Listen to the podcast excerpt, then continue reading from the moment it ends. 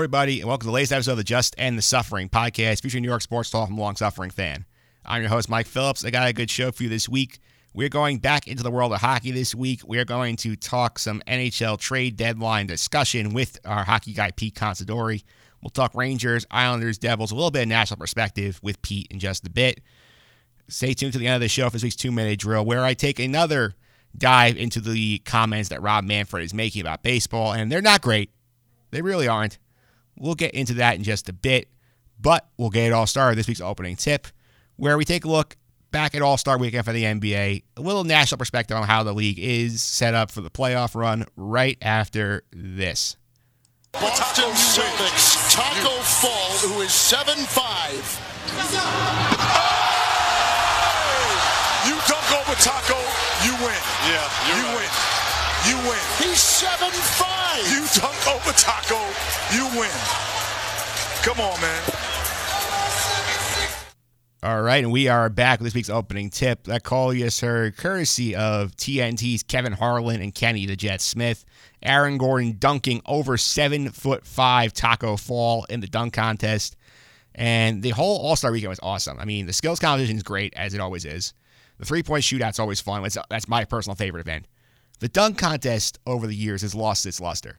I remember the glory days of the dunk contest when you had Vince Carter back in 2000 with his elbow hanging in the rim. It has really fallen off since then. Things got a bit wacky when they're messing with the format and everybody's bringing out the props like the cars and the stickers and the glow in the dark stuff. But this contest was vintage slam dunk contest. It was back. It was great. Aaron Gordon and Derrick Jones Jr. put on a show that's still being talked about days and days after the contest. Mostly because of the controversial finish, because Aaron Jones, I mean Aaron Gordon, excuse me, had five straight 50 point dunks. Did not win the contest. Derrick Jones ends up taking the trophy. Did Aaron Gordon get host? He sure did. But I think they saved the dunk contest, those two, because we got a refreshing look back at some old school dunking style. There were no eh, wacky props. There was no dr- driving a car on the floor. It was simple basketball, people, athleticism. That's what this dunk contest is about. We saw some incredible feats of acrobatics in the air. I enjoyed this. I love this dunk contest, and I'm not usually one who's dying with the dunk contest, living and dying with it, but this was awesome. And the game itself, they changed the format this year. They went to something called the officially unofficially called the Elam ending, which is based on a idea to end a basketball game that a man named Nick Elam added to the TBT basketball tournament, which we talked about when a couple of the Iona players had a team in it last summer. This tournament basically the games end instead of you know running the clock out through four quarters. After a certain point left of the game, let's say there's four minutes to go, you set the clock gets shut off. There's a new target score. So let's say let's say one team is up 98 to 90. Add eight points to the 98. So the target score for the game is 106. Whichever team gets there first wins the basketball game. And this was fun because not only did it cut down on the endless, you know, like random end of game fouling, people shooting at the free throw line, all that. It created pace, it created excitement, and this was interesting. I did enjoy this tweak. I don't know if it'll come to the regular season ever, but for an All Star game, great job, and a lot of innovation in this oh this weekend and stuff. Again, big credit to Adam Silver, who I still think is the best commissioner in sports. Adam Silver is willing to try things to make his product better. He's talking about, you know, play-in games for the last two playoff spots, which would add some juice to the playoff field because as we're talking about, the end of the playoff field in the East particularly is uninspiring. Having some playing games would be some fun. The in-season tournament, I don't know. We'll see how that works out, but I would trust Silver to come up with something that should be interesting. He's by far now the most competent of the four commissioners, and I'm very happy he is running the NBA. As far as the league concerned, the overall landscape is a bit different than what we're used to. The East, Milwaukee isn't running away with it all year. Look at the best team. I will say, though, the thing that's intrigued me, the Raptors, what they've done, minus Kawhi Leonard, is very impressive. I mean, when Kawhi left, we all assumed, okay, they're going to take about five steps backwards. They'll still contend, but they're not going to be a title threat. Pascal Siakam has emerged into a superstar. They have a good surrounding cast. Fred VanVleet's been good. The veterans have been good, and they're up there in that two seed again. So all, group has all of that playoff experience. It'll be interesting to see if Pascal Siakam is that guy who can become a superstar in the playoffs like Kawhi was. Interesting there. Celtics are a threat. Don't know if they have enough to topple the Bucks, but they are be a challenge. The 76ers are in the five spot in the East. Should be better than they are. They have a lot of talent, but just has not mixed right. That team needs more shooting. I don't know if they got enough at the deadline. We will see what happens with them. The last two spots in the East, not great. Both below 500. The Nets are down there. But I said last week, the Nets is a write off year. Until Kevin Durant comes back, the East is nothing write home about. And the Nets should be a bigger threat next year when everybody's healthy. This year, if they get in the playoffs, good for them. The Magic, they're going to get stopped by Milwaukee. Let's move on. The West, highly competitive. The Golden State Warriors, as you know, are dead and buried because everybody's hurt. The Lakers surge to the top with LeBron and Anthony Davis leading the way. They still have issues with finding a, pr- a primary point guard to facilitate the offense. LeBron's off the floor. That's a challenge they haven't figured out yet. You have the Nuggets, who are an interesting mix of a team. The Clippers, who I still think are the favorites out there when Kawhi and Paul George are playing. And the Utah Jazz are the top teams. Two big surprises out west, though, for me. Number one, the Oklahoma City Thunder, who basically did what any sane team would do once they started selling off their ass. They traded away Russell Westbrook for a bunch of draft picks from the Rockets. They, they extorted a ton from the Clippers or Paul George. They're in the playoff hunt right now. They are firmly at 33 22. They are right there in the mix in the sixth seed for the West. And not only are they reloading, but they have some good young assets like Shai Gilgeous-Alexander. They still have good veterans like Chris Paul, Neil Gallinari. Good job by them for competing while still reloading the, the uh, system down the road. Another one that's fun. The ahead of schedule Memphis Grizzlies. They're holding that eighth playoff spot. I'm a Knick fan. As an man, I'm a little salty seeing what Ja Morant is doing down there because this franchise has been dying for a point guard for about a decade, and they can't find one. We've had Emmanuel Mudiay. We've had Trey Burke. We've had Frank Ntilikina. We've had Elfrid Payton, Dennis Smith Jr. None of them work. Ja Morant goes to Memphis and basically turns them into a playoff team about three years ahead of schedule, and they're going to be scary. Ja Morant's a rookie of the year favorite. That's a lot of fun. There's still some excitement in the West. There's still some playoffs things going on. You'll get eight above 500 teams making the playoffs in the West, but we'll touch back in on the NBA down the line We'll get closer to the playoffs because, as you know, it's not my most popular go-to sport here, especially when the local's not doing well. But up next, we will talk some hockey with Pete Consadori right after this. Round to DeAngelo and up the boards to Jesper Fast. Pass out to Panarin. He's got some room. Moves in. He scores! Oh, a beauty by Artemi Panarin. And the Rangers lead it 3 to nothing. It starts in his own zone. He makes a play and then gets back in a position to receive a pass. And that's just a thing of beauty. And he pulls it to his just reaches out and then flips it with the wrist. All right, we are back here talking some hockey on the Just End the Suffering podcast. And when we talk hockey, this guy is here, the great member of the Pin Club, Pete Consadori. Pete, welcome. How are you? Uh, it's it's great to be back. You, you know, we were talking a little off the air. You're almost at 100 episodes, bud. Yes, this is 99. This is the Gretzky podcast. The Gretzky podcast. I like it. So so so we can't say it's the greatest of all time though, because 100 is going to be pretty epic from what you said you planned. So Yeah, that's uh, yeah, that's coming next week, guys. Number 100. There's some stuff planned, but don't don't feel bad. Pete's here, and Pete's gonna be fantastic today. Yeah, yeah. So I'm hoping. Yeah, you, you the expectations been set way too high. I think there, Phillips. Uh, yeah. But yeah, no, it's great to be on. I love coming on, talking yeah. a little hockey. Trade deadline is upon us. Yeah, you normally throwing is, my phone in the background here trying yeah. to get our notes up, but we got Last time I talked to you was Star Wars, and by the way, yes. great job nailing that that call about Dude, uh, about Sidious. I'm, I'm going to be honest with you. When I was watching the movie, I so you you before I went to go see it because I was supposed to go see it opening night, and it just it fell apart. I, I, the tickets were there, no one was going. I was like, you know, what, we'll just do it a different day. I wound up going that Saturday or Sunday. You saw it opening night, correct? Yes. And you texted me, you're like, you nailed something. I was like, I don't even remember what I said. I said I listened to the podcast about eight times, but like I'm just all I've been all I've been thinking about is okay, let this not suck. And uh, I went Saturday and I said, okay, which one did I nail? Because I don't remember. And you told me that, you know, Um, I guess spoiler alert uh, if you want to play that. I love that thing. Yeah. Um, so that Darth Sidious has this like Avenger, like Avengers Endgame army kind of thing Yeah. going on. So uh, yeah, no, it was pretty cool to nail that. I that was total shot in the dark. but you got it. I got it. Yeah. I, I my, my claim to fame on your podcast is going to be yelling about the Blue Jackets and and randomly guessing one part of a Star Wars movie. Hey, it's randomly guessing works sometimes. I mean, I randomly guessed the World Series and I got that right. There you go. Did you randomly guess the trash can? No, I did not randomly guess The the, whole. Astros problem? We're getting to the Astros. I'm not. I'm, I'm not. I'm not dealing with the Astros till the end of the show. the Astros, I have plenty to say about Mr. Manfred, and that's a whole other oh, argument. boy. Let's talk some hockey, though. We, Yes. we haven't talked hockey since I think it's like September.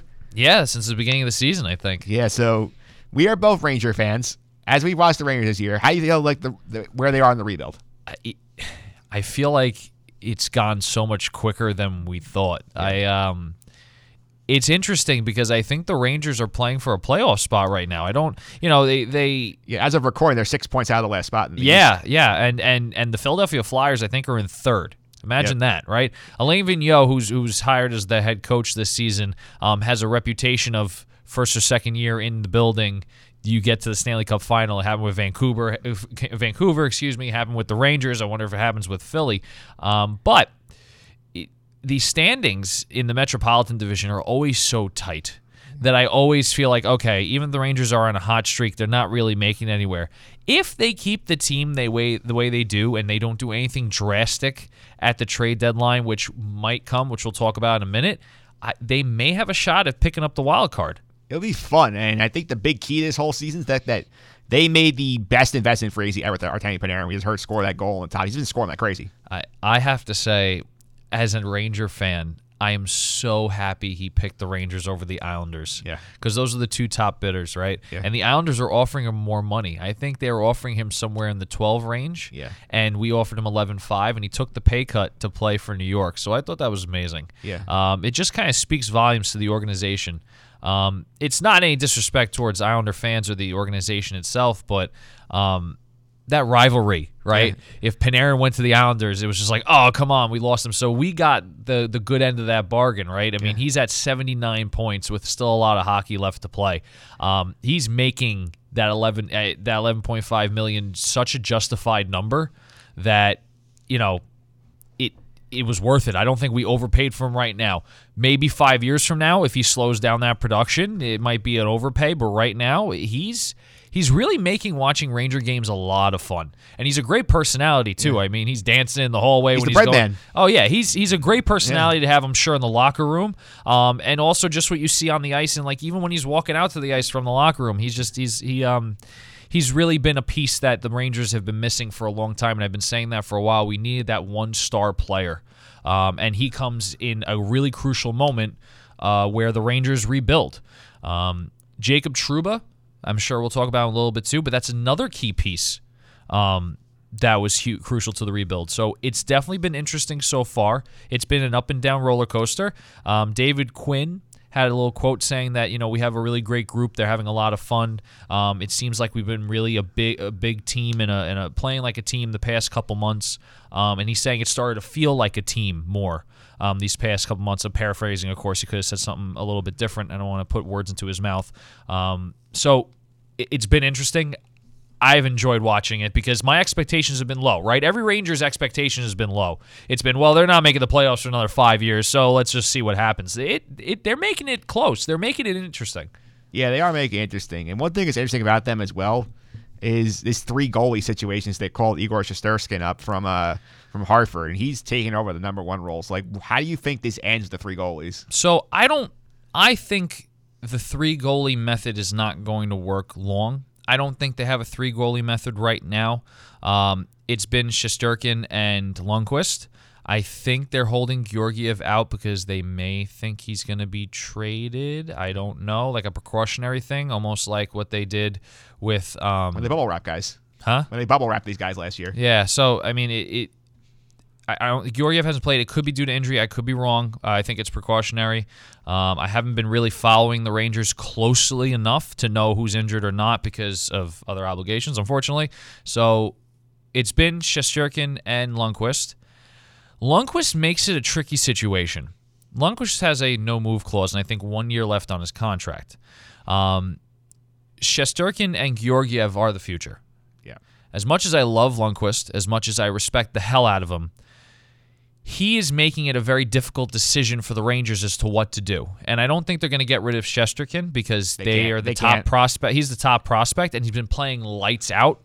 I mean, out of what six games, he's won five. Like it's like he only lost one or two contests that he started um, in his early NHL career. He's been playing very well, and under you know their goaltending coach um, Benoit Allaire, he's gonna he's gonna learn a lot quickly, right? I mean, if this, he's this if he's this good now, technically um, speaking, he's gonna be good a, a number of years, especially with the goaltending coaches we have. I, we can't do three, and we can't do two. Right? It didn't work out in St. Louis with Allen and Elliott. Um, I, I think we need to have a number one. Shesterkin has been named the number one goalie, so he's the number one. Now they're kind of swapping between Georgiev and Lundqvist as the two. But Georgiev may get traded, and who knows? Lundqvist may surprise us all and and move, waive his no trade clause and say, "Yeah, get me somewhere where I can win the cup." Yeah, I, I think there's a. gr- The think the longer this goes on, the greater the chance is that Hank just says, you know what, like I'll finish somewhere else. I could see that happening. And- he- and he- Hank- you could tell he's getting frustrated. And Hank's a classy guy too. I don't think he's getting frustrated as he is so much as look, if if if this is the way it's going to be, let me know so I can make a decision on my own, right? Yeah. Obviously, I'm sure he'd love to retire a Ranger, but I think he deserves winning that cup. Yeah. Uh, as much as I don't want to see him leave, he deserves winning that cup. So if I were Henrik Lundqvist, I would be possibly going to the way of I don't know Toronto, Edmonton, somewhere that like the goaltending really needs a boost. Um, but you know, you never know with these things, especially with trade deadline. Anything can happen. anything can happen. And they have a lot of interesting pieces to deal with at the trade down, including Chris Kreider, who's the biggest domino in the room right now. So like, what your gut is? We're recording on Friday afternoon, right? Like the, before the deadline. What do you think happens with this team at the deadline? My gut is Georgiev goes before Kreider. Yeah. Uh, I I think Kreider has made too good of a case to keep him and to try to sign him. It's going to be up to Kreider though to maybe take a discount because I think Kreider is going to be worth a little bit more than what the Rangers are looking to pay, especially because they have to re-sign Kakko in two and a half years and. They have DeAngelo. They have. DeAngelo. They have other contracts that are coming up. They have Trouba and Panarin locked in, so they already know they have that, you know, twenty million dollars already locked up for the next eight years. So, if Kreider's willing to take a little bit of a discount and, um, and you know, and work with the Rangers, I I would love Kreider to stay, but he has to keep playing the way he's playing. I don't know if this sudden burst. uh, Kreider's always been a good player in my mind. I don't think John Tortorella in that regime um, didn't give him a chance. I don't know if Torts had something against Kreider, uh, but I always liked Kreider. I always liked how he plays. He's a fast, gritty player. Um, and I think he can do well, and I think he should continue to do well. Yeah, we'll see what happens with them. We will go on to the other two teams in this area. We'll go quickly to the Devils. Do they have a plan? No, I don't. I don't know. This, yeah, in terms of the Devils right now, I feel like this whole situation's got a little bit of a. Yeah. yeah. No, I. the Devils they got rid of Andy Greene, trade him to the Islanders. Um, PK Subban has been so just blah. I don't know what happened to him. I mean, he was he was great in Montreal. He was great a couple years in Nashville. Toward the end of his Nashville career, he just kind of flatlined a little bit, plateaued, I should say, maybe. Yeah. Now he just it's like he doesn't. i- i he's I don't think he's considered one of the top defensemen in the league anymore right now. His name is out there. His name is is is well known, but like when I think PK Subban, I'm not really thinking he's a threat. Like I don't think like if I think I'm going up against PK Subban, I'm like, okay, he hasn't really been doing well. And I don't know if the whole Montreal to Nashville thing messed him up and he was like, I got a chip on my shoulder. And then once that kind of faded away, then he was like, oh, okay, like, you know, whatever. I, I don't know what happened with him. Uh, Jack Hughes has a lot of development left in him. He still has a couple of, uh, um, what's it, uh, years left before he's, you know, like a dominant, dominant force in the NHL. But you're also seeing, too, that he's he's doing great things now at his young age. Um, and then Kyle Palmieri's been taken out of games because he might get traded. He's Yeah. been taken out as a precautionary, a healthy scratch. So I don't I don't know what their plan is really. Yeah, I think like they. I mean, this whole thing. I mean, they fired the coach. They traded Taylor Hall. They fired the GM who traded Taylor Hall. And then they have interims like all over the place who they don't really. I just, I don't get it. I don't get what the idea is there. Well, I think the the trading of Taylor Hall, and I could be wrong, but my opinion, and I haven't read up on this, so I'm just I'm kind of spitballing here. I think that was more on Taylor Hall. I don't think that was more on the GM. I think Taylor Hall wanted out because he kind of saw what kind of trend this team was going. Yeah. Um, he had all those years in Edmonton where they didn't do much. Yeah. Now he's on the Devils. They're not doing much. He gets straight to Arizona. They're not doing much right now. They were a dominant force early in the season. Now I don't even know if Arizona makes it in. Yeah. They're really not playing well at all. Phil Kessel has been another one that's just like blah. Like wh- where did the scoring go? Yeah, you're you're playing on on a team like the Pittsburgh Penguins where you have town all over you. It's it's uh, all around you. It's easier, but like wh- what happened? What happened to this team? It just like it dropped off. Yeah. Speaking of a team that we want to ask what the hell happened to them, we can talk about the Islanders.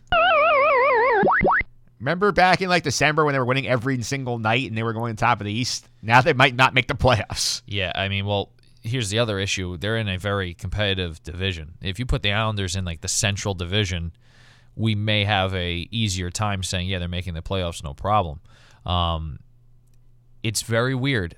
Teams that start really, really well in the beginning that are not teams like the Tampa Bay Lightning or the Washington Capitals or the Boston Bruins, Even Tampa started cold this year. Right. It, it, it's hard to maintain that. Let's say they maintain that and they're winning every game and they uh, almost do like a President's Trophy thing where they win the President's Trophy, right? Let's just say they ain't winning the playoffs. Yeah. That they, there's a stat we talk about this every year when it comes to playoff time, and probably every time I'm on here for hockey, there's like six times in the whole NHL career where the team who won the President's Trophy won the Stanley Cup the same year. Yeah. It's just it's so it's so hard. You have to get you have to get hot at the right time. Yeah. Look at the St. Louis Blues last year. They were dead last before the All Star break, 31 out of 31. and they came back to win the Stanley Cup. They got hot at the right time. They they they faced so much adversity, so much because they were dead last for literally a good half of the season, and and that's what it took. The Islanders, I don't know. Maybe they're playing on their heels a little bit. They think they know that they're the best, and it's like, oh well, well, we have no problem beating this team, and boom, they get beat. Yeah. and they can't get out of this thing, this this rhythm that oh well, we have no problem. We're we, we're due for a win. I just I don't know if the, if it's a work ethic thing. Um, I don't know if the Islanders have lost faith in Barry Trotz and they're not listening to the the coach in the room and they're not buying into his system anymore because they lost a couple games that they thought they should have won. Maybe because the Rangers finally beat them in the series, two to two games to three or whatever it was. I don't know. I, I really don't know what where where that went wrong. Their pieces have not really changed much. Yeah. Uh, they had the addition of Brassard, I think, this year, Yeah. right? Yeah. If I'm if I'm correct, he's been like on fire or was on fire for a little bit of time. I I don't know. I don't know what happened there. Yeah. What do you think they need to add to try and sort of stem the tide here? You know, Varlamov's been good in net, so I don't want to say goaltending, but obviously goaltending is key, right? You want consistency. I don't think they have it in defense anymore. Yeah. Like, why hasn't like the other thing too is like why hasn't Wahlstrom played? Yeah. Good question. Like you're in you're in the top, right? Like throw him in the fourth line. See if what he can do. Like maybe he like propels you even farther. Right? Yeah. I mean, I think they also got Noah Dobson, right? They had like back to back picks. I think it was Yeah. Noah Dobson. Yeah. He's a defenseman. What, what, what, where is he? Yeah. Is he playing? I don't even know if he's playing on the Islanders right now full time. Yeah. I don't think so. Even if he is, that might be a that might be a, a, a piece that, that you need to send him back down to the AHL and have him more develop more. If that's the case, I just I don't know. I when I think Islanders, I don't think of defense. I think of scoring. Yeah. They need scoring. Yeah, I think I think of Barzal. I think of of um, Anders Lee. Anders Lee, Brassard. I think all that. I've never thought of like, oh, that shutdown defenseman. Yeah. I can't even. I don't think I can name you defenseman on the Islanders right now. Yeah, that's not great. No, and I'm a hockey fan. Yeah. Yeah, unlike unlike That might be just my laziness. Yeah. But but still, like, I don't know. I just I feel like They got they got some problems. Yeah. Yeah, they have some problems. I feel like they have to make a move at the deadline. I feel like they can't let this thing keep. But who do you move? Like what? What's the move?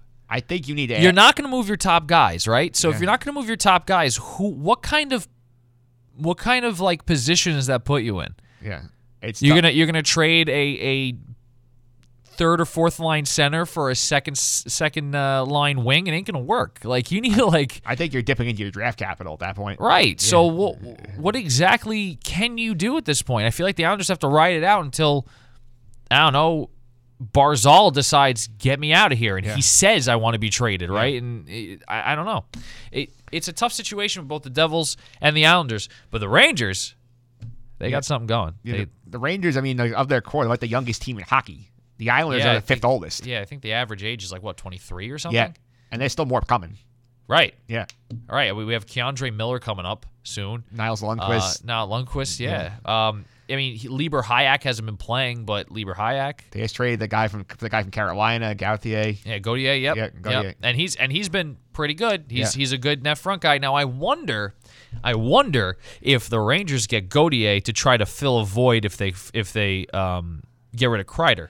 Because Gauthier has that kind of similar, like go to the net, big body, fast kind of mentality. So I wonder if they're trying to fill that void of Kreider not being there possibly in the future. Again, we have all of today, the rest of today, tomorrow, Sunday, and then is like what Eight out, like four o'clock or five o'clock on, on a on Monday. yeah. Yeah. So they could be making a potential move of Kreider, and they need someone to fill that kind of position. Uh, you know, that characteristic. Yeah, it makes some sense. I could see that. Since the day, deadline is coming up, anybody of interest you think is going to get moved besides because I think Kreider is probably the biggest name on the board right now. Palmieri's a big name, I think. Kyle Palmieri from Yeah. the Devils. Um, Georgiev, I think, is a big name.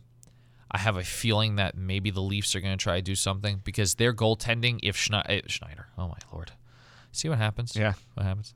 Um, if and I'm blank, eh, oh god, I'm blanking on his name. Who's the who's the goaltender of the Leafs? Not Reimer still, is it? No. Oh my lord. I watch Steve Dangle like every day because I love hearing him yell and scream at the top of his lungs. What? Why can't I think of the goaltender's name? Frederik Andersen. Thank you, Andersen. Frederik Yeah, Andersen. yeah. So when he goes down, their backup is really not Yeah. doing so hot. So Yeah. maybe Georgiev becomes a one and Andersen comes a two, or Georgiev becomes a, a solid two. Yeah. Who knows? Um, the other, it's not so much a a person that can get traded, just a team that needs pieces. I, I feel like Edmonton needs a little bit more because now they're like deep into injury.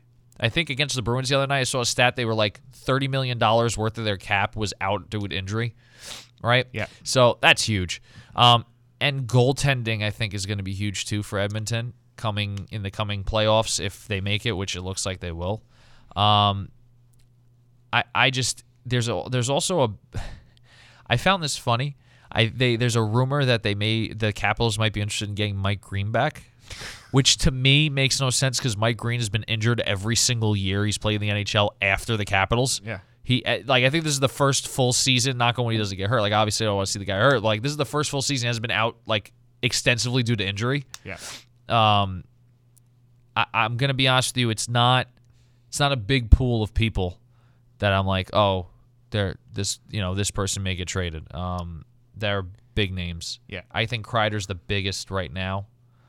Namestnikov, I think, is another one that might get moved from Ottawa. Yeah.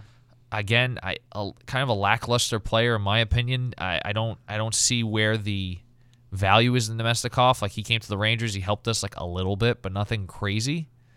Um, so yeah, Yeah, it'll be fun to watch the deadline, see what's happening there. Pete, thanks for hopping by the studio. I really appreciate it. yeah, absolutely. It's always fun. Before I let you go, how do people follow you on social media and keep up with what you're up to? Yeah, you can follow me on Twitter at PJ Consadori29. That's C O N S A D O R I if you can't spell that long Italian name. Uh, I usually retweet Ranger stuff. Uh, if you like hockey, I usually am retweeting a bunch, so you'll you'll be able to see it. All right, thanks again, Pete. Don't forget to close the door on your way out. But up next, this week's two minutes where I talk about Rob Manfred and his latest crazy remarks about the Astro scandal. Right after this. land on the decision you landed on? Well, I, I I landed on it. Um, really, several thoughts. Number one, um, it has never happened in baseball. Um, you know, and I, I am a believer um, in the idea that precedent matters um, and that when you deviate from it, you have to have a really good reason to do that, number one. Number two, um, I, I, thought that the report um, gave people a really transparent account of what went on, um, that we put people in a position to make their own judgments about the behavior that went on. Um, that certainly has happened o- over yeah. the last month. Um, and the idea of, you know, an asterisk or asking for a piece of metal back um, seems, you know, sort of a futile act. All right, we are back this week's two minute drill, talking some baseball, talking some Rob Mike, Manfred. Mike, Mike, Mike, Mike, Mike, wait, Mike, wait, Mike, wait, who's Mike, here? Mike. Oh my God, it's John Michael. Stanko. John Stanko actually talking sports. Yes, I'm here. I have sports takes. Yeah. Don't you worry. Yeah, I was literally I didn't realize I left the door open. You just came running in. I did. I came barging in. I heard. I heard the clip you were playing, and I, I can't have not have my opinion heard. Okay, well, I always take your opinion. You're one of the most popular guests here. Will this be a little sneak attack for the audience? This is going to be a it's not a sneak attack. This is an atomic bomb drop on Major League Baseball, acting like complete utter idiots. Yeah, and you just heard a clip from Rob Manfred's interview with Karl Ravech from ESPN. A deep dive on the whole Astros sign stealing scandal. I went into this with the baseball beat last week. We had our fun. We were killing Jim Crane and the Astros, but boy, oh boy, Rob Manfred's having a disastrous offseason.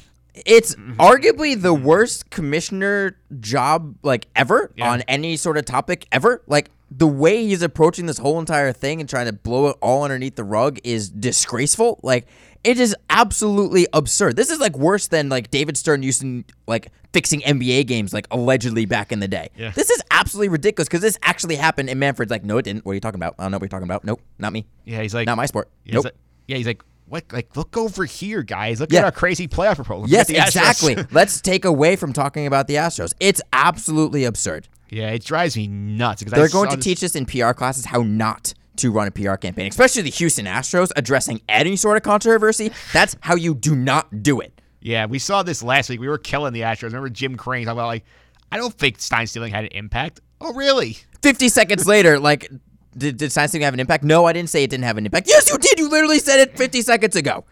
He's a he's a mess. The It's- Astros are a mess. They were absolutely ridiculous. it's very poor PR handling. But Rob Manfred should be doing better than he is because he's done an awful job this sport the last couple of years.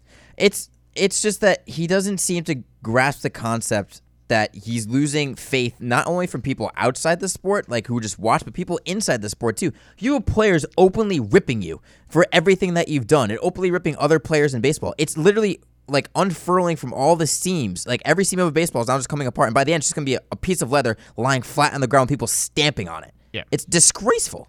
It's so bad. And I mean, like the biggest criticism right now has been the lack of like uh, discipline for the players who got immunity for their for their talking to him, and he just is so back and forth. So many stupid things he's saying about this. Like number one, the whole idea that like, oh, you know, like. Do you believe they cheated beyond 2017? No, I talked to them all. They all said the same thing. I'm like, you don't think they all coordinated their stories? No, it's ridiculous. It's and also like the whole it's it really is so stupid that he's taking people for just at their word and nothing else. Like thinking that that's just going to make it go away.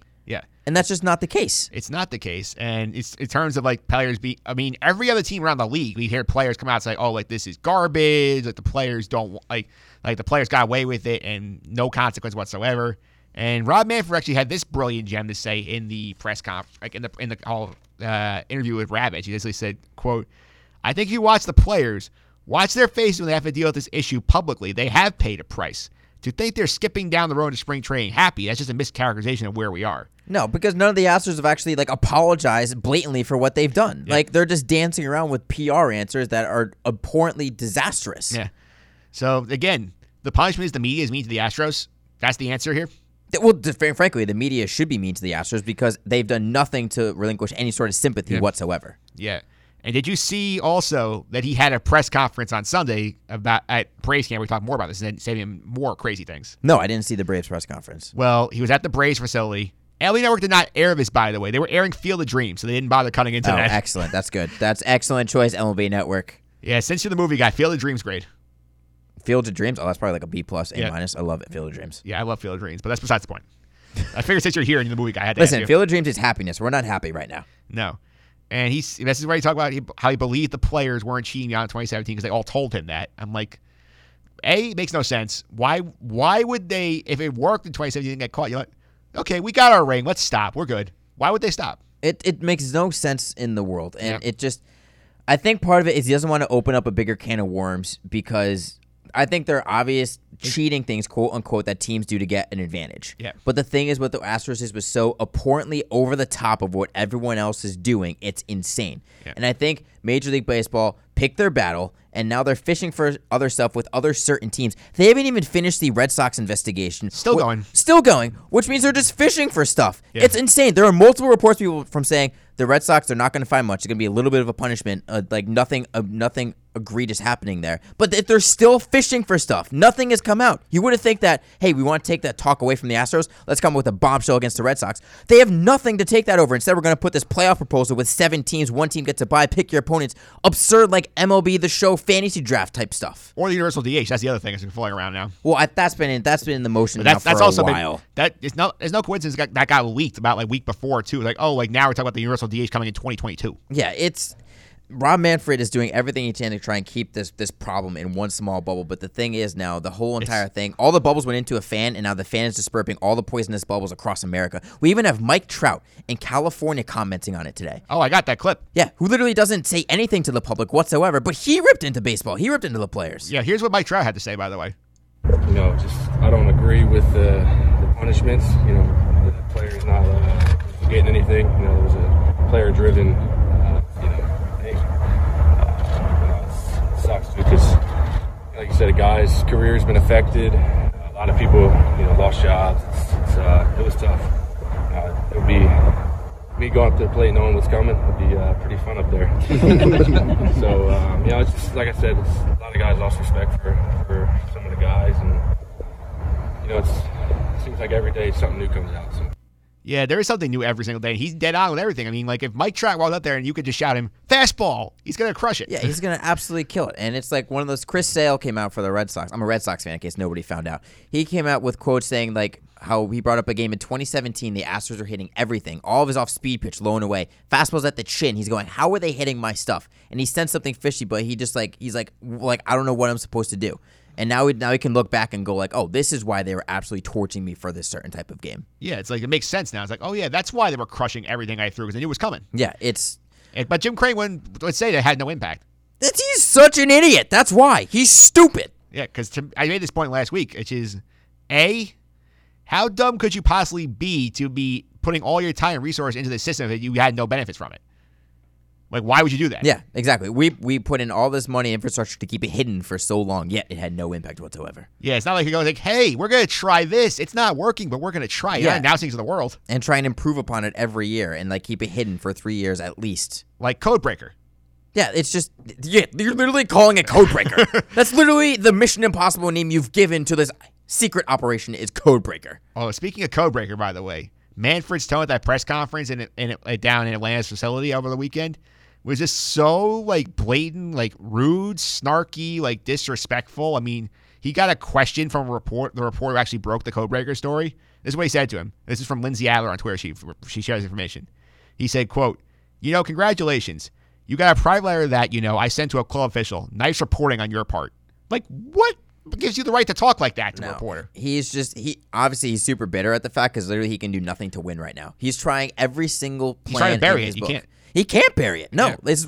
I mean, shocking that this is the most thing most baseball's been talked about in years, and it, none of it is in a positive light whatsoever. Yeah. zero. It just boggles my mind that like the other 29 teams are all so vehemently against it, yet he's yet he's throwing his lot in with the Astros, saying like we're gonna protect the Astros, not worry about what the other 29 teams think. Yeah, that's the thing. I think part of this has to do with the players' union, and that players' union kind of has Major League Baseball over a barrel. So he has to like defend those players who are going to get in the biggest amount of trouble. About all the other players? Exactly. Literally stole the words right out of my mouth. What about the other 90% of baseball that is like, uh, what are you talking about right now? What? Are you kidding me? He's like, yeah, like, and I mean, this is just insane. This is going on with this thing right now. You have, the, I mean, I get what you're saying. But the, he maybe feels like, okay, I can't go after players because I'm in the middle of a CBA negotiation. I want to start a war with the union, but like, 95% of the union is on your side. It's just those 5% are not with you. It's it's really ridiculous, and like the fact that we have we have baseball coming up in about five weeks from taping today, And this is all we're talking about. and this is all we're talking about. We're not actually talking about baseball. Now, granted, I'm a Red Sox fan, so nothing positive to talk about actually in baseball right now.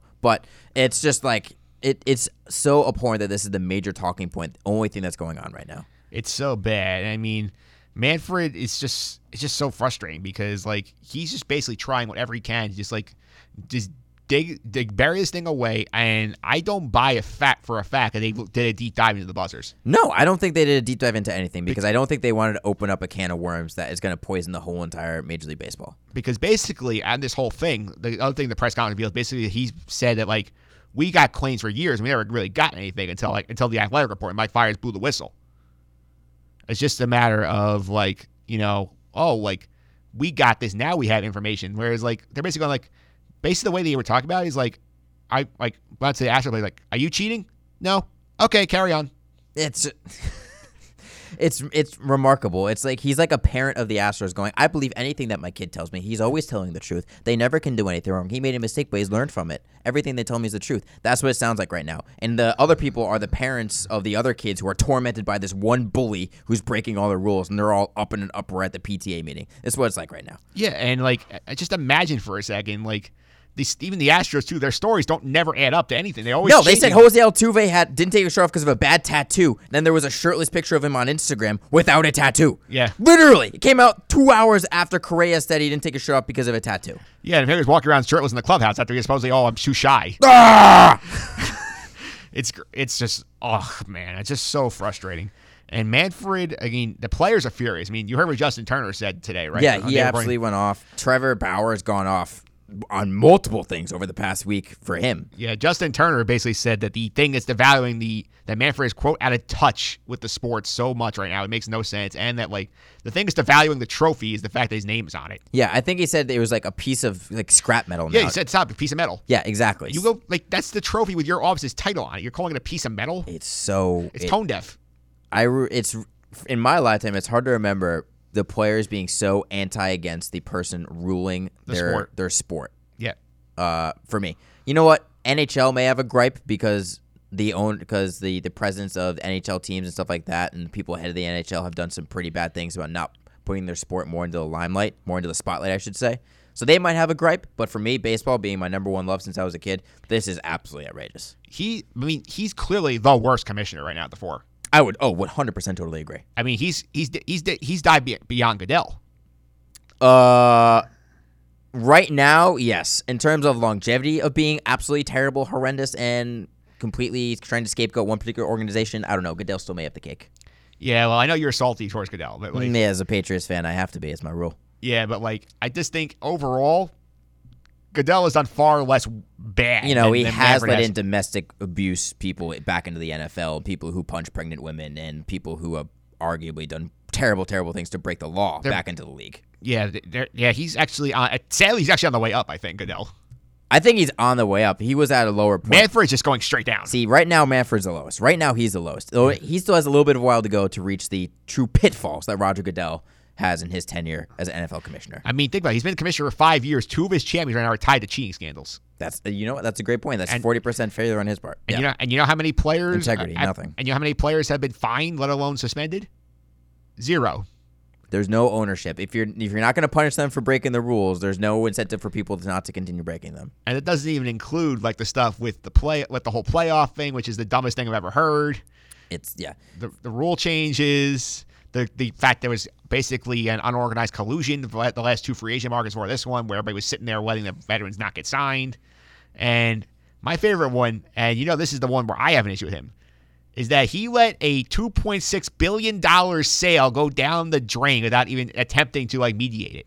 That's Yeah. something that would have raised the value of every other franchise in the sport, and he let it go to waste. And I think the Wilpons are going to be with you forever and always. They're not. They're gonna. I think they're gonna sell. Forever and always. I, I disagree. The never-ending story, the true romance of Mets fans and the Wilpons, forever and always. No, I think just the internal politics of the Wilpon family means they actually sell right now. I don't, I don't, I don't know what's gonna happen with that. That whole thing was crazy. It's crazy that Because think, think about it. Like, if the Mets are selling for two point six billion, what are the Yankees worth? oh, I don't know. What are the what are the Red Sox or Dodgers worth? Oh, I can tell you what the Red Sox are worth and how the Red Sox ownership just doesn't want to pay uh, one of the best players in baseball ever. Yeah. And just let him go Yeah. To get under the luxury tax. Side note: the Red Sox ticket sales are down 15% this year compared to other years. Yeah. Let me. Oh, ask, Oh, I wonder why. Yeah. Let me ask you. What was your reaction when that trade first leaked out? When it first leaked out, I wasn't surprised because it was rumored the entire time. I am still furious at the package that we got. Verdugo is just not a good person, let alone him actually being a injury riddled outfielder right now. Like he's just also just not a good person at all in terms of like the allegations that happened against him with the sexual assault case for him. Like, how could you go from rooting to a player like Alex Verdugo? Like you went from Mookie Betts, who does nothing wrong and is the perfect ideal person you want as a face of your franchise, until you're getting Verdugo, who's going to be a a platoon outfielder for you, and you have to root for him? Are you kidding me? What are you talking about? And you're not willing to pay the second best player in baseball? It used. You're worth over six billion dollars. Your ownership group, and you can't spend the money. The, the thing that bothers me more is not even that they trade him, is that they also used him to help dump David Price's contract. Yeah, well, that again, it's all to get underneath the luxury tax, which is insane. Again, they did nothing to rebuild the pitching staff. This whole entire year, they're flushing down the toilet. Why? I couldn't even tell you. Yeah. And then they begged today, the day of recording, they begged to get more tickets sold. Yeah. Because they said there's still tickets available for April and May. No shit. You're not putting a good team on the field. You're not trying, and you're the third wealthiest, fourth wealthiest team in baseball. Yeah, it makes no sense. It, it, it, Is frustrates me. idiotic. I, the thing that just frustrates me is like how the they have these brilliant like Ivy League educated GMs who I think they want to show how smart they are rather than do the smart baseball thing. Whereas the smart baseball like just you know sign Mookie, like whatever Mookie Betts is like you've seen the Family Guy clip where they basically had Peter Griffin like walking guy like, "Sir, I write your name on this check. Please write down whatever amount you want on it, and I will pay you it." That's the thing. That's that you should have done Mookie Betts. baseball is a, it's a business. I Yeah. get that, but Yeah. guess what? Part of business in making sure that your clients are happy. That's part of running a business. Is that making sure like your your commitment to society and those people who are affected by what you put out as a business as part of making sure that they're happy. What you did turned almost every single Red Sox fan against you. Yeah. You're like I'm gonna be I'm gonna be angry watching the Red Sox this year. Like Yeah. just hate it. I You're hate watching. I'm hate watching, Yeah. right? I'm hate watching them. I, I'm not used to that. Yeah. That's like being a New York Jets fan. Yeah. What is that like? You're gonna have to give me lessons. I don't get it. Uh, oh, there's just a lot of loathing and self-loathing and despair. Oh, it's gonna be the worst. We have like two good pitchers in our rotation right now. What do we have after that? I don't know. Yeah, and the thing that I just couldn't understand is like these teams are like shocked, like shocked that fans were angry that they trade away Mookie Betts. It's that's just being so out of touch with your fan base. I don't care. I understand that 12 years Mookie Betts has wanted was a lot. I get that. 100%. 12 years is a lot. That's that's just part of the deal when you have the second best player in baseball and you're one of the wealthiest teams and he led you to a World Series and he could be a perennial MVP candidate for the next 6 years. Easy. Like maybe knock it down to 10 like 10 years but give him a little bit more money per year sort of thing. Just keep him on the team. He's literally one of the best players in baseball. Like I don't get it. Like it's just like I just think it's like fans don't care how much money you save. Fans, No. fans want you to win. especially when you have excess money. You like you're part of Liverpool. You your team literally won the European Championship. The, like you billions of dollars you are worth, and you can't shell this out for arguably one of the best players ever in the sport that which you own a team.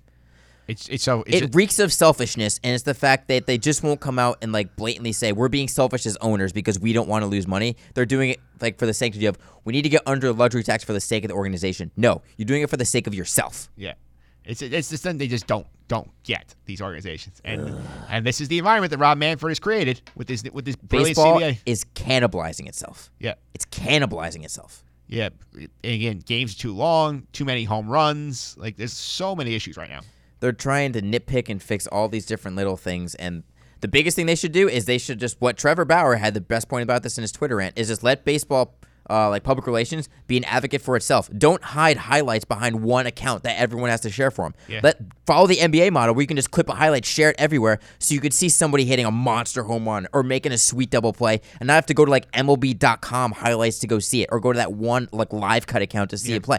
Makes no sense whatsoever. You're limiting your own PR and what people find interesting about the store. You're not letting people expand their horizons, be creative with it whatsoever. Yeah, it, it just it just frustrates me, and they wonder why attendance is down. And they're trying to appeal to fans who don't watch the sport. And the thing, like the playoff thing, again, you you gonna be excited for the reality TV show when they pick the opponents they play? No, because they, there's a difference between doing that, like for an NBA All Star game, and then for the actual postseason. Yeah. which is insane. Yeah. Because like we talked about it last week with Schneiderhan and Sorbellini on the baseball beat, the members, the, like, and we were like talking about this, and like, what's this show actually going to look like?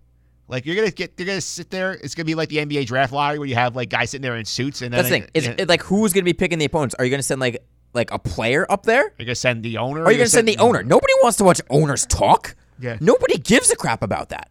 You're going to send up the mascot. That would get more viewership than the owners actually going up there and saying who they're going to pick. Yeah, like we were talking about this last week. Let's say it's at St- Studio 42 and like the Yankees are picking their team, and then like Gleyber, they like, go out to Gleyber, like, "Hey Gleyber, why'd you guys Gleyber Torres? Why did you pick the Indians to play?" It's like, uh, you know, like we think we can beat. Them. Well, that's the thing. If they ask the players, the players are going to say the ownership picked the teams for us. We didn't have a say in it. We'll play whoever we want to. They'll still find a way to say PC all. it. Yeah, exactly. They'll still find a way to do that. Yeah, it's like it was, I, Will said this articulately. The podcast like, "Wow, gee, that's great." Like, also use my two hours of time in my life. It's it's absolutely insane. It's like it's a point that Anthony Sorrellios made last week. Does Manfred hate baseball? No, I just don't think Manfred knows the sport of baseball and the fans well enough anymore. I can't. I we are in we're in some trouble. I, I would agree. Baseball is in trouble. Baseball is no longer my number one sport. It is no longer my number one sport. So What is the number one sport now? Football. NBA, no NBA. Oh, NBA. NBA is my number one sport. NBA All Star Weekend, Was like fantastic. Hey, we talk about the top of the show. It was great. the they fiddled with it just enough and it worked. And that's something other sports have not been able to do. As I said at the top of the podcast, Adam Silver, best commissioner in sports right now by far. Yeah, I would definitely say so by far. Because he, he, ima- he's, he's willing to innovate. He's taking chances. He's listening to his fan base. He's doing things like he's. and he was able to get past that big China scandal with Daryl Morey and Yeah. relatively unscathed. There were still definitely some headaches. Don't get me wrong; it they- was not a did- perfect they thing. Did, they did lose money. yes, but but, they- it's not leaking for months and months of controversy. like this is. Yes, is- exactly. Like this should have been done with. It should have been like okay, like like Luhnow out, Hinch out. Keep like if players were involved, they get either fined or suspended, and we're done with this. And you, you can like. I don't know if you want to take. I know they don't want to take the trophy. It's a dangerous precedent to set, but like, yeah, know- you, know, can't do that. as I agree like, with that. You can't do that. Like you could put a note in the Hall of Fame, be like, when this happened, this is because this happened. There, the fact that players got no consequence is a problem. Yeah, it's it's. I mean, it's. I think Rob Manfred's part of the old hat of baseball uh, in terms. He's like the old writers who are still voting for the Hall of Fame and not electing in the steroid users. He's part of that universe still, and unfortunately, they're fading away, and th- they're not letting the the new fans of baseball, which are dwindling and dwindling more every single day. They're not letting them have a voice right now. And if I, a free piece of advice to Manfred was never going to listen to this podcast, who's been dunking on him for weeks now. Just let baseball be baseball. You're not appealing to the fans you don't have. They're not. They're not coming. Exactly. It's like this reality gimmick, the DH, is not going to bring people in. Make the game more exciting. That's not hard. It's like you could either like you could like put it like make it so like we are not sitting here was hoping for home runs every 30 seconds and waiting people do nothing for like minutes at a time. Just do that, please. Like the sport used to be great. Yeah, it used to be. I mean, it used to be great. It's the, it's, the thing is, imagine MLB has went from a lot of there now it's a lot of home runs and strikeouts. You can draw a pretty fairly fair comparison to the NBA is a lot of three pointers And dunks. and dunks right now. Yeah. But the thing is, the NBA is still more fun to watch because they still have a way to highlight the personalities of the players and they let the sport speak speak for itself. And don't Major forget- League Baseball does not let you do that. And Rob Manfred dunked on Mike Trout for not promoting himself enough, also, which is another bad mark on his resume. Rob Manfred, right now, he would not be having a passing grade in the PR class. No, he would be failing. All right, all right, John. Thanks again. I really appreciate it. Before I let you go, how people follow you on uh, social media keep up with it, what you're doing? Uh, my Red Sox anger as well as movie takes are on Twitter at jstanko99, and also all my movie thoughts and some sport thoughts as well are on my blog at stankosstance.wordpress.com. I want to thank you, John. I really appreciate it. I also want to give a shout out to our buddy Pete Consadori. He was on here earlier talking some hockey. It's always fun talking hockey with Pete. Pete knows his stuff. Let me tell you, he's very quiet about it, but that dude's knowledgeable. Yeah, and he also does go on some rants from time to time, like his epic rant about the Columbus Blue Jackets way back in the day. I mean, you have to you had to let you have to let him step on his soapbox every once in a while. Yeah, you do have to do do that. I'd like that. I also I want to plug the blog here over at This week I'm doing an offseason preview for the New York Football Giants, what they should address. So they have one of your former coaches there, Joe Judge. Uh, they do. Uh, they have quite a few things to address. Yeah, that will be a lengthy deep dive, so feel free to check that out. That might be like two blogs. Might need more than one. Yeah, well, for my sanity, it's going to be one blog. We're going to subscribe. Also, tell you subscribe to this podcast on Apple Podcasts, Google Play, TuneIn, Stitcher, Spotify, all the usual suspects. Just search for Just End the Suffering there. You can find our podcast there. I do take a page out of your book, John. I actually posted last week's episode on YouTube. Hey, there we go. So I'm going to do the same again for this week. So you'll also find this on YouTube. Sweet deal. Just search for Just End the Suffering on episode 99. That's going to be the one that will be on YouTube. A 98. great one, Wayne Gretzky. 98 is up there right now. It's fitting hockey was 99. That's you know what? You're absolutely right. Unintentional scheduling, but it worked out. Also, feel, feel free your feedback and star ratings as well help make this podcast even better going forward. I do leave good feedback for other podcasts I love, so please do the same for me. Also, follow me on Twitter at mphillips331. That's M P H I L I P S 331. You can tweet me at the hashtag. I think Piece of Metal sounds appropriate for this episode, right? Yeah, sure. Hashtag yeah, exactly. Make sure to start the conversation with that. Hashtag Piece of Metal because that's how much our, our great baseball commissioner thinks of our World Series trophy. And follow Justin Turner's lead. Make sure watch watch his press clippings too if you haven't, because he gives a great soundbite about it. Yep, indeed he did. Next week is actually episode number 100 of this podcast. Can you believe it? Uh, you know what, Mike? I actually can't because you can somehow churn these out so often. I don't know how you do it. Yeah, we are working on some guests still. We'll do some sports, some pop culture. Maybe you'll happen to show up. Maybe that's up to you. Yeah, My, I'll be at the ready by the phone. we will discuss this off air. Okay. We'll ha- we'll discuss some strategy here. But until then, I hope you have a better week than the rest of the world of baseball that is not Houston Astros fans. Oh,